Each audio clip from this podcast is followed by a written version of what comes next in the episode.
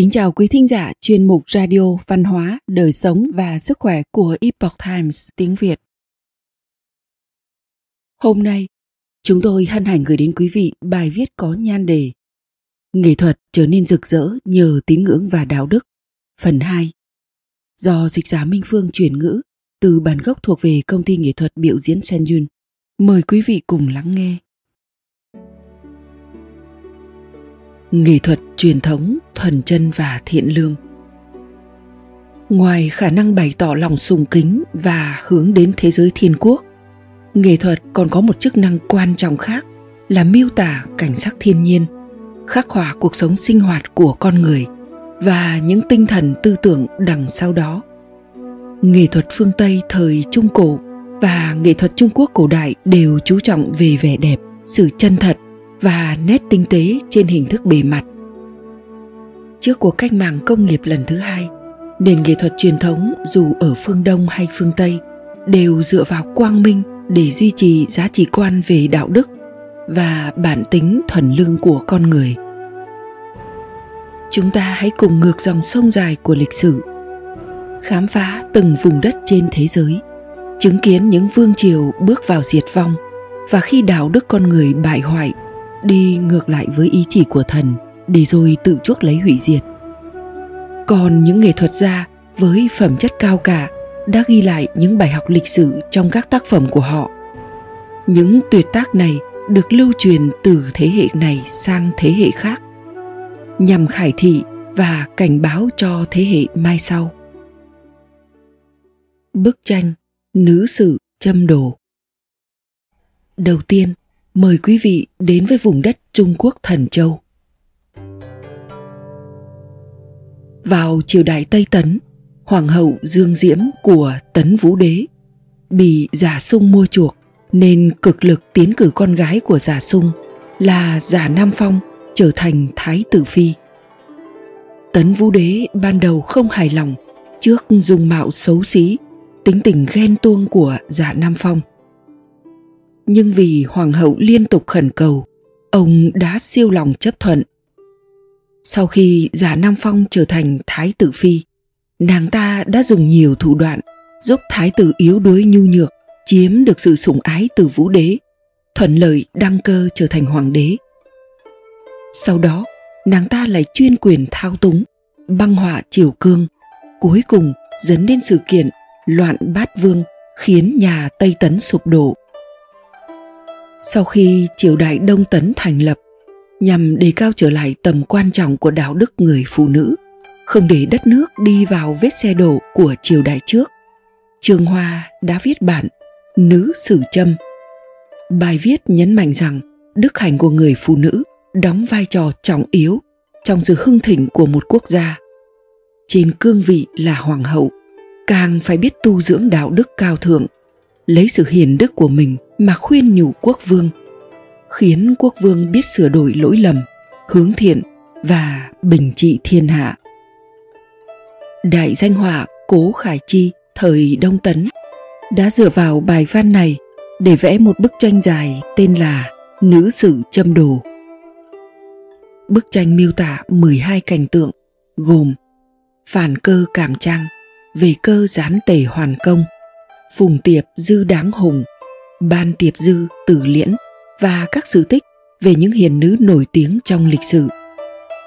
Bức họa đã đạt được thành tựu nghệ thuật rất cao. Nét vẽ tinh tế, nhân vật nhã nhặn, ăn mặc duyên dáng, cử chỉ dịu dàng, quả là quốc bảo truyền thế. Xã hội hiện đại thường hiểu lầm rằng phụ nữ thời cổ đại không được coi trọng. Trên thực tế, xã hội truyền thống rất đề cao người phụ nữ. Khổng Tử khi biên soạn kinh thi, chương mở đầu là quan thư, nhấn mạnh tầm quan trọng của người thê tử hiền đức đối với gia đình và đất nước. Vì lẽ đó mà họ xứng đáng được yêu thương và trân trọng. Trong hoàng thất, hoàng đế có các sử quan ghi chép lại ngôn hành, có các quân sư để khuyên nhủ, nhắc nhở, tránh phạm những điều thất đức. Hoàng hậu cũng có nữ sử để giáo huấn và khuyên nhủ. Quốc gia từ trên xuống dưới Kể cả cửu ngũ chí tôn hay mẫu nghi thiên hạ cũng không được làm trái với chuẩn mực đạo đức.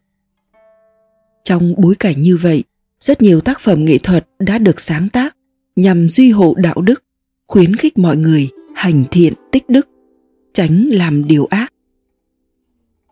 Bên cạnh những tác phẩm nghệ thuật có chủ đề rõ ràng là giáo hóa đạo đức, thì có vô số tác phẩm khác lại tán tụng trốn đào nguyên tiên cảnh, cũng nhằm giữ gìn sự thuần chân thuần thiện trong thiên tính của con người. Từ thời xa xưa, người Trung Quốc đã rất sùng đạo. Khổng Tử được tôn là thánh nhân, cũng là người kế nhiệm của tổ sư đạo gia Lão Tử. Kinh điển của đạo gia được tôn là Đạo Đức Kinh, đề cao tư tưởng con người cần phải thuận theo thiền đạo, coi trọng đạo đức. Đạo gia hướng con người đến phản bổn quy chân, rũ bỏ sự trói buộc của danh lợi, quy về thiên tính thuần khiết. Người xưa tin rằng một cách dễ dàng hơn để đạt được điều này là ẩn cư tránh đời, tại nơi núi sâu tìm chốn đào nguyên thanh tịnh. Vậy nên vào thời Trung Quốc cổ đại, một lượng lớn những bức tranh sơn thủy và tranh ẩn sĩ ra đời. Những bức tranh này hàm chứa nội hàm thâm sâu về văn hóa đạo gia, phản ánh phẩm chất cao khiết, ngay thẳng, tâm hồn rộng mở của người họa sĩ, khiến người xem quên đi trần tục, khơi dậy lòng thành kính và nhận ra sự nhỏ bé của mình khi đứng trước thiên địa tạo hóa. Cái giá của sự phóng túng bản thân. Tiếp đến, chúng ta hãy cùng đến với thánh địa Jerusalem cách đây hơn 2.000 năm. Nơi đây đã chứng kiến từ thời kỳ đế chế Tây Babylon rất huy hoàng, cho đến khi được truyền đến đời vua Nebuchadnezzar. Babylon đã thôn tính nước Do Thái, cướp phá thủ đô của nước này và tiếp tục thôn tính các nước nhỏ láng giềng là Moab, Ammon và Edom, v.v. Sau khi Nebuchadnezzar trở về Babylon với vô số vàng bạc châu báu và hàng ngàn tù binh, ông ta bắt đầu chìm trong xa hoa trụy lạc. Ông ta đã đem số đá quý châu báu khảm lên mỗi một vật dụng trong cung điện, ném những thanh niên trẻ tuổi người Do Thái không chịu khuất phục vào trong lò lửa, thậm chí bắt đầu tự xem sự tồn tại của mình sánh ngang với Thượng Đế. Một ngày nọ, Thượng Đế đã báo mộng và cảnh báo ông ta phải chấm dứt cuộc sống tội lỗi này. Nếu không thay đổi thì Ngài sẽ giáng hình phạt xuống đầu ông ta. Tuy nhiên, Nebuchadnezzar không hề để tâm và tiếp tục sa vào dục vọng trụy lạc. Một ngày nọ, Nebuchadnezzar đang đi dạo trên cung điện khi phóng tầm mắt quan sát vương quốc của mình với vẻ đầy kiêu hãnh. Bỗng nhiên, ông ta phát cuồng và chạy ra khỏi cung điện, sống trong rừng như loài dã thú suốt 7 năm. Mặc dù sau này Nebuchadnezzar đã bình phục, nhưng bài học ấy cũng khiến con cháu của ông ta được cảnh tỉnh. Tuy nhiên, con trai của ông ta là Belshazzar sau khi kế vị ngai vàng vẫn trầm mê trong ăn chơi trụy lạc, không tu thiện tích đức. Vì vậy, thần đã viết một dòng chữ trên tường, ý tứ là: số năm mà thần ban cho vương quốc của ngươi đã tận. Vương quốc của ngươi sẽ thuộc về người Mis và người Ba Tư. Đêm đó, Belshazzar bị ám sát. Người Mis đã công phá vương quốc Tân Babylon. Vào thế kỷ 17, Rembrandt, một họa sĩ tiêu biểu của trường phái nghệ thuật Baroque Hà Lan nổi tiếng về vẽ những câu chuyện trong Kinh Thánh và câu chuyện lịch sử, đã vẽ ra những cảnh tượng thù thắng này dựa trên các ghi chép trong sách Daniel về Kinh Thánh. Bức tranh thể hiện cảnh người hầu gái của Belshazzar đang dùng vật dụng cướp được trong thánh điện để rót rượu mua vui. Đó vốn là những đồ bằng vàng bạc để kính dâng Thượng Đế. Nhưng Belshazzar chưa kịp thưởng thức thì trên tường đột nhiên xuất hiện những bàn tay và dòng chữ bí ẩn, khiến ông ta tái mặt kinh hãi. Ngụ ý trong tranh là những phóng túng hưởng thụ thường chỉ thoáng qua. Khi vinh hoa qua đi, sự phán xét của thần mới là kết cục cuối cùng của sinh mệnh. Đến khi đó, biểu hiện của con người trên thế gian sẽ trở thành tiêu chuẩn đo lường.